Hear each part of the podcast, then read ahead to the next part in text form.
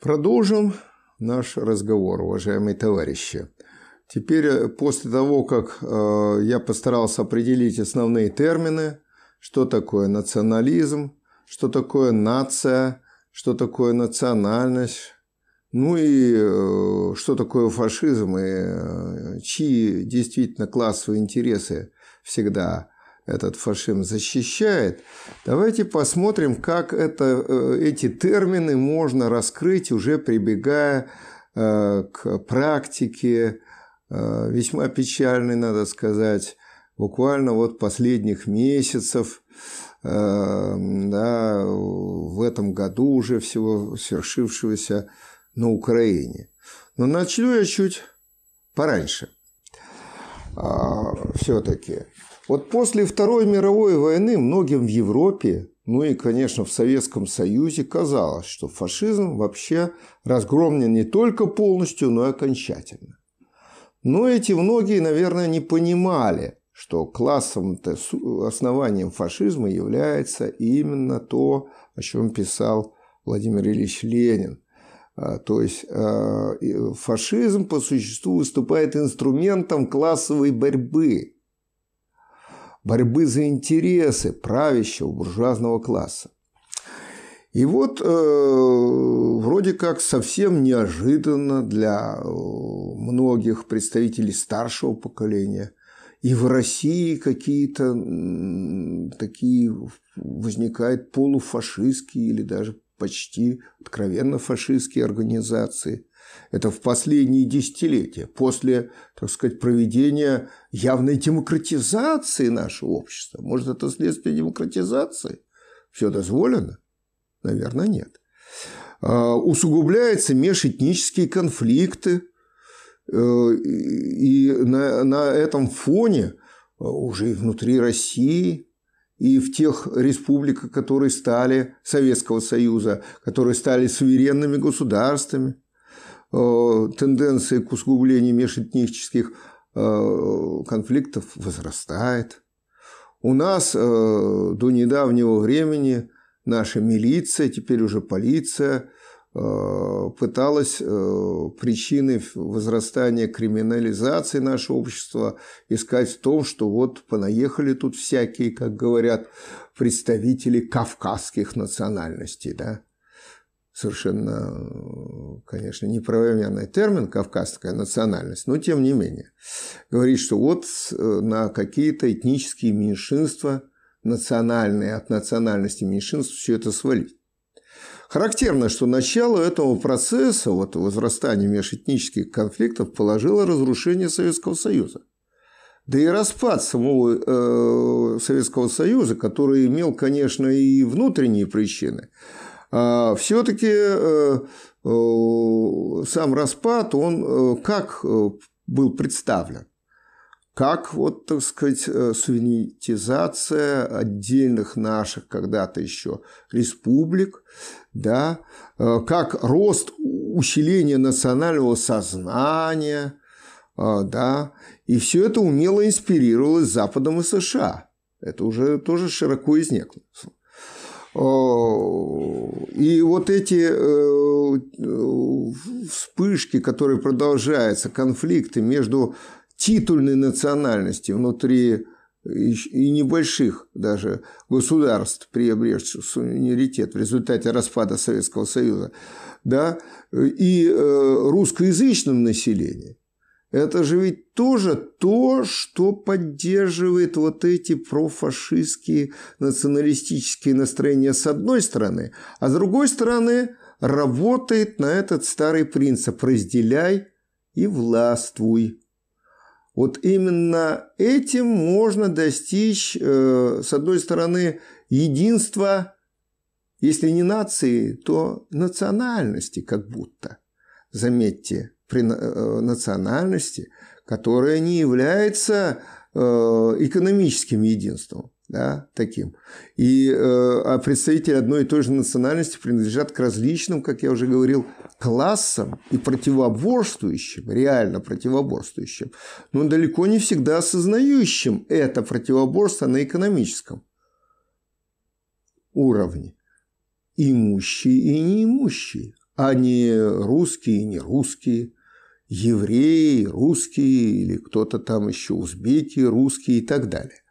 Вот. Это вот классовый подход. А, тут еще один принцип старого римского права работает. Кому выгодно? Вот как мы только выясняем, почему вот это все инспирируется сознательно, межэтнические конфликты, вот эти на, национализм, вспышки до фашизма доходящего, то тут мы, э, рассматривая эти нити, ведущие от этих конфликтов, все время приходим к Соединенным Штатам и странам, входящим в блок НАТО. Почему?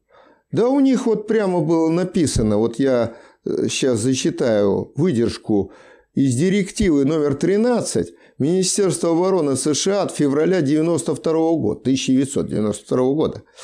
Здесь заявляется, что целью НАТО вводить миротворческие силы в регионы заранее инспирированных этнических конфликтов.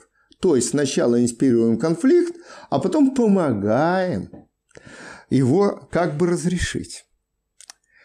И вы знаете, что это э, очень хорошо работало э, и в Европе, и в Азии, и работает до сих пор.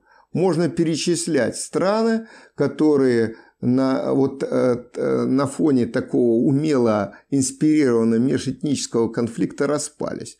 Это упомянутая уже Югославия, конечно же. Это же, это и, э, так сказать, э, вот такие межэтнические конфликты и в Индии постоянно там вспышки идут, и до сих пор даже. Ну и, конечно, это э, Ирак, это э, Сирия, где продолжаются эти конфликты, это, конечно, Афганистан – из которого вот Соединенные Штаты тут вроде вывели э, войска, и тут это все вспыхнуло, как-то сдерживали они эти межэтнические конфликты, сами же их инспирировали, раскрутили. Вот. И, э, безусловно, целый ряд и э, Ливия, конечно, да и сейчас можно вспомнить э, события, которые связаны вот э, уже с упомянутым Израилем, да, вот тоже на, на фоне межэтнических как будто конфликтов. Все это, э, конечно, так или иначе завязывается на то, что мы называем национализм, фашизм, проявление фашизма. Но когда мы выясняем, кто именно, представители какого класса это инспирирует, да, конечно, вот класса буржуа, безусловно, заинтересованы. Опять то, о чем я уже говорил в первой части нашей встречи, это перевод а, классовой борьбы э, вот э, в русло или, так сказать, на платформу межэтнического конфликта. Как выгодно, как хорошо. Что называется, чужими руками таскать каштаны из огня. А, и, безусловно, э, когда мы сейчас рассматриваем, кстати, вот э, для того, чтобы это э, подтвердить, вот этот тезис, что основой-то являются все-таки интересы правящего буржуазного класса, вот это создание э, э, межэтнических конфликтов, заинтересованный на правящий буржуазный класс, я еще зашлюсь на одного авторитетного э, философа, политика, идеолога 20 века Бертона Рассела, который еще вот в 1935 году, в период максимального рассвета итальянского и немецкого фашизма, писал следующее, цитирую, «Надежды промышленников и военных сначала промышленники, заметьте, а, называется, могут быть реализованы фашистскими методами и едва ли каким-либо другим путем.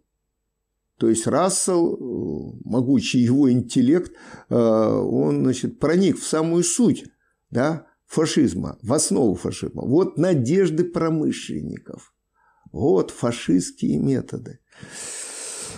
Ну и вот э, теперь э, обратимся э, к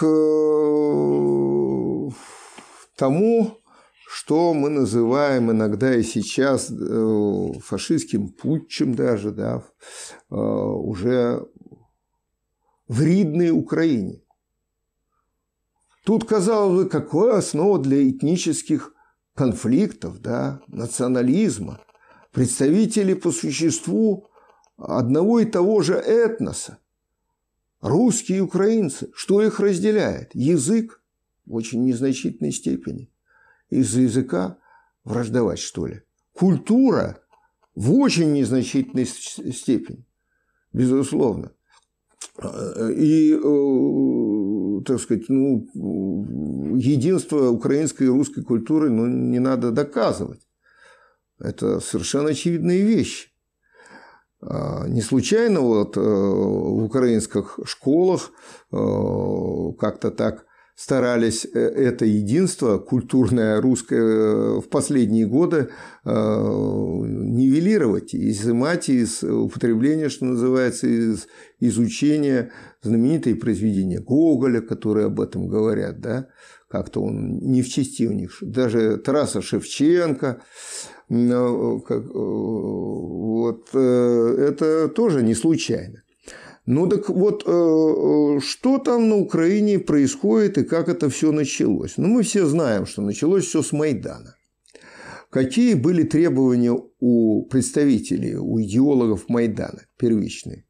Они выступали против олигархов своих. А президент тогдашний олицетворял только э, олигархов, да, сам был, конечно, олигархом. олигархом. Ну и было ли это выгодно самим олигархам, да, не конкретно Януковичу или еще кому-нибудь, а вот в целом этому классу, конечно, нет. Поэтому это столкновение необходимо было э, представить как-то иначе, перевести в другое русло. И тут сработал старый прием. Переведение вот такого действительно классового противоречия, борьба, можно сказать, вот пролетариев, угнетенных, обездоленных людей, э, да, не против олигархов, а против э, каких-то вот этнических меньшинств, если можно вообще так выразиться, по отношению к русско Э, русскому населению Украины. Да? Вот столкновение. И тут начались эти дикие средневековые пляски с криками «Кто не скачет, тот москаль». Ну, это уже, так сказать, последнее. Нашлись такие люди. Некоторые, конечно, за определенные денежки, да, э, и наркоманы там привлекались к этому делу, но ведь многие поверили без всяких наркотиков и водки да, что действительно вот все наши беды, конечно, Украины, это в том, что вот русские у нас тут вот э, пятая колонна России, а сама Россия, конечно, нам добра не желает, вот газ бесплатно не хотят поставлять, да? Вот. И вот это очень умело было переведено в разряд такого национализма, великодержавного украинского национализма, перефразируя, так сказать, некоторые фразы по этому поводу, сказанные нашими классиками. Но э, кто тут представляет этих олигархов? Представители что? Чисто украинской э, национальности? Да не, боже мой. Вот кто субсидирует, э, скажем, это широко известно, э, батальоны вооружает эти, правда, плохо вооружает, но все равно вооружает э, борьбе э, с, так сказать, террористами, с русскими террористами. Еврей, мало того, президент Объединенной еврейской общины Украины Игорь Коломойский, олигарх, крупнейший, и он на этой войне сделал как мы с вами прекрасно знаем, наши средства массовой информации уже нанесли колоссальный капитал. Сейчас его некоторые активы арестованы у нас в Москве там и э, уже и в Крыму. Э, значит, но заметьте, что ведь э, я уже об этом упоминал, один из признаков фашизма – это сионизм. А это виноват, э, говорил совершенно антисемитизм. Антисемитизм. Да?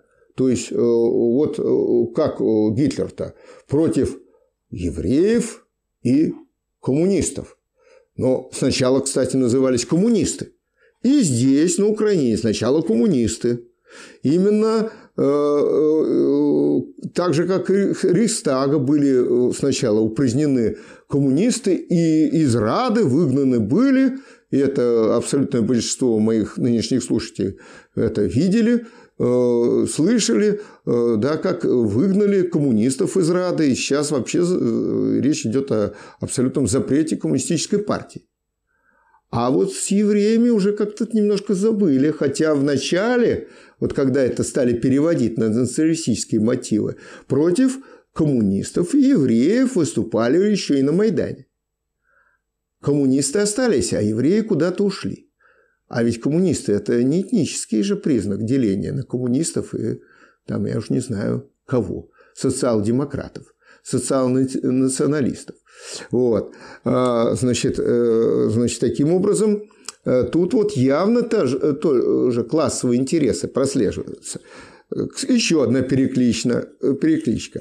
Вот яростный такой и кровавый антисемитизм гитлеровского режима, однако отнюдь не затрагивал крупнейших таких богатеев э, Германии, да и Европы того времени. Да? В частности, можно упомянуть о семье Ротшильдов, которые очень поддержали э, Гитлера э, и в его движении в канцлеры, рейс-канцлеры Германии. И, конечно, потом уже все время ведения войны. Ротшильдов не трогали. Да и других представителей э, крупного капитала, если даже они были еврейской национальности. Почему? Потому что они были представители крупного капитала, который поставил, как я говорил, Гитлера к власти, привел Гитлера к власти. Значит, подход-то классовый, а не этнический какой-то подход а, э, тут разыгрывается. Эм, Э, вот интересно, что уже в июне 2014 года э, многие представители Киевского Майдана, которых тогда уже начали сгонять, теперь окончательно разогнали, э, националисты эти кричали в микрофоны, мы все могли это все наблюдать и слышать. Эти олигархи нас использовали. То есть до некоторых дошло, что они боролись против олигархов, но получилось, что олигархи-то их и использовали в этой борьбе не против них, а против вот кого-то, э, отделенных друг э, от них якобы какими-то, какой-то национальностью другой. А на самом-то деле нет. Они, э, о чем мы говорили. Теперь вот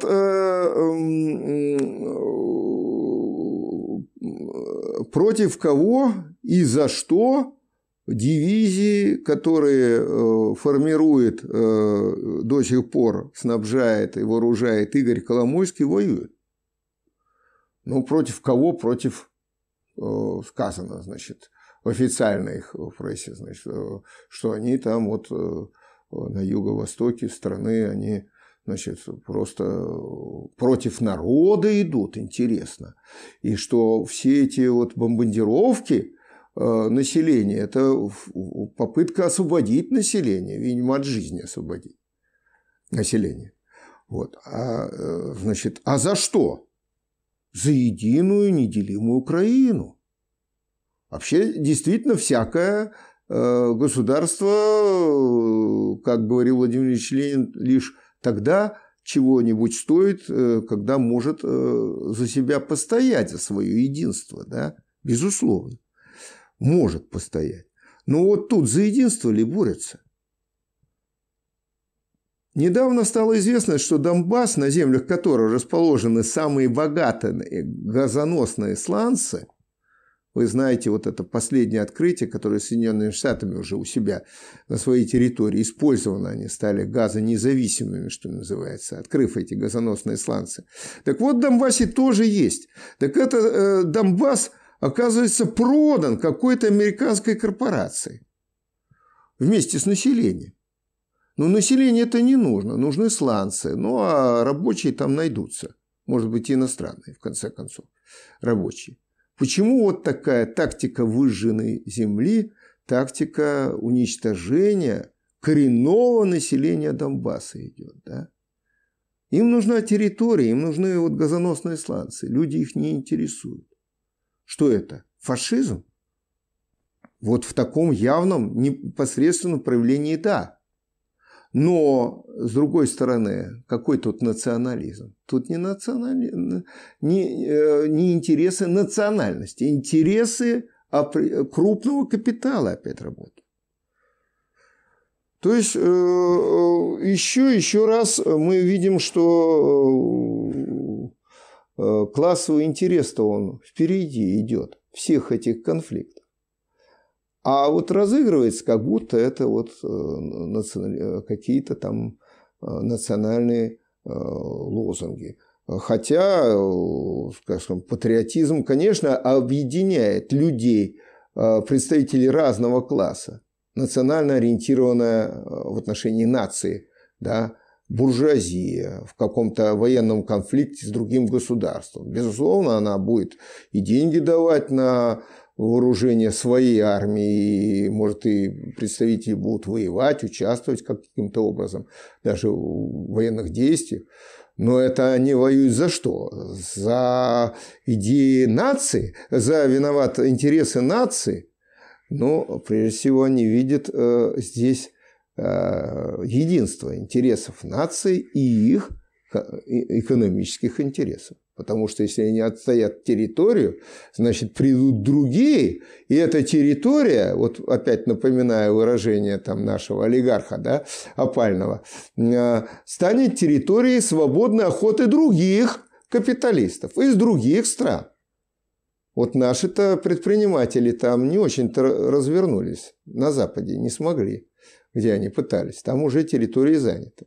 Поэтому здесь, конечно, интерес опять классовый, впереди идет. А выдается он и воспринимается, конечно, как национальный, патриотический какой-то там, какое-то патриотическое движение. Да? И вот э, в контексте этого, заканчивая уже наш разговор, я хочу э, напомнить э, нашим слушателям, что в России олигархов не меньше, а гораздо больше, чем на Украине. А долларовых миллиардеров, миллиардеров виноват больше даже, чем в Соединенных Штатах Америки.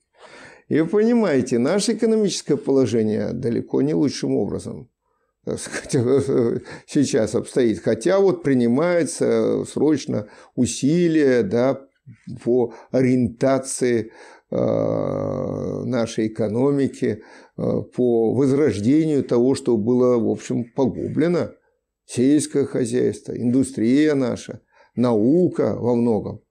Да, научные институты были разгромлены. Да. И вот, э, ну, вы понимаете, что разгромить и уничтожить всегда легче и быстрее, нежели чем воссоздать. Сможем ли мы, успеем ли? И э, сопутствует ли это интересов наших олигархов и миллиардеров? Вот в чем дело. А не будут ли они тут пытаться разыграть в своих интересах какую-то карту, ведь уже разыгрывают, как я уже сказал. Так что, как говорится, нас еще судьбы безвестные ждут, особенно если основное население страны, так же как население Украины, э, вот то население, которое подвластно средствам массовой информации Киева, оно совершенно потеряло вот это классовое, это чутье понимание разделения на классовые интересы и приобрело вот какую-то националистическую такую э, направленность, да, вот эти на, на, на какие-то на, на какие-то узкие интересы национальности, какой-то, так сказать, вот э, мифический уже э, существующий, как бы абсолютно суверенно, самостийно, самостоятельно. Вот что тревожит и заботит. Ну, как говорится, есть источник для оптимизма. Ну, средства массовой информации наши, вот я уже говорил, что-то Сталина стали цитировать, э, кстати, и по национальному вопросу, и по поводу вот, э, всякого рода военных действий сейчас в мире. Э, я лично слушал вот в интервью с одним экономистов Э, по, по каналу 24 часа, вот этот информационный канал.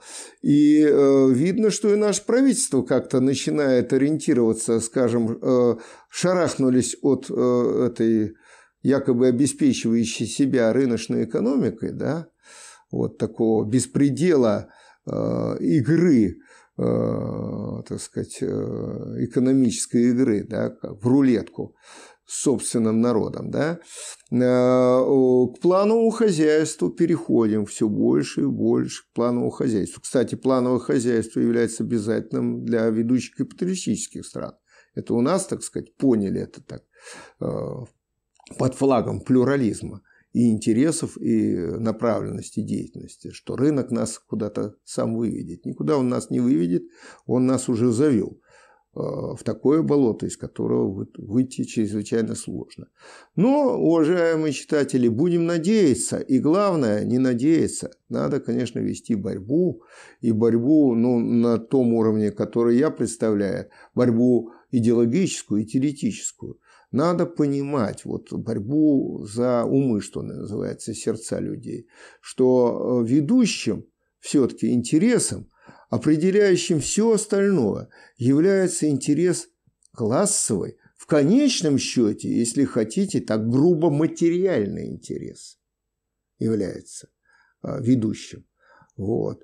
А все, так сказать, идеологические, теоретические построения, они так или иначе э, выражают э, или отражают в той или иной э, адекватной или не очень форме вот эти самые экономические классовые интересы определенного класса. И надо осознать, к какому ты классу принадлежишь. И какие интересы являются твоими интересами. А не к какой ты национальности принадлежишь, этносу или расе. Вот.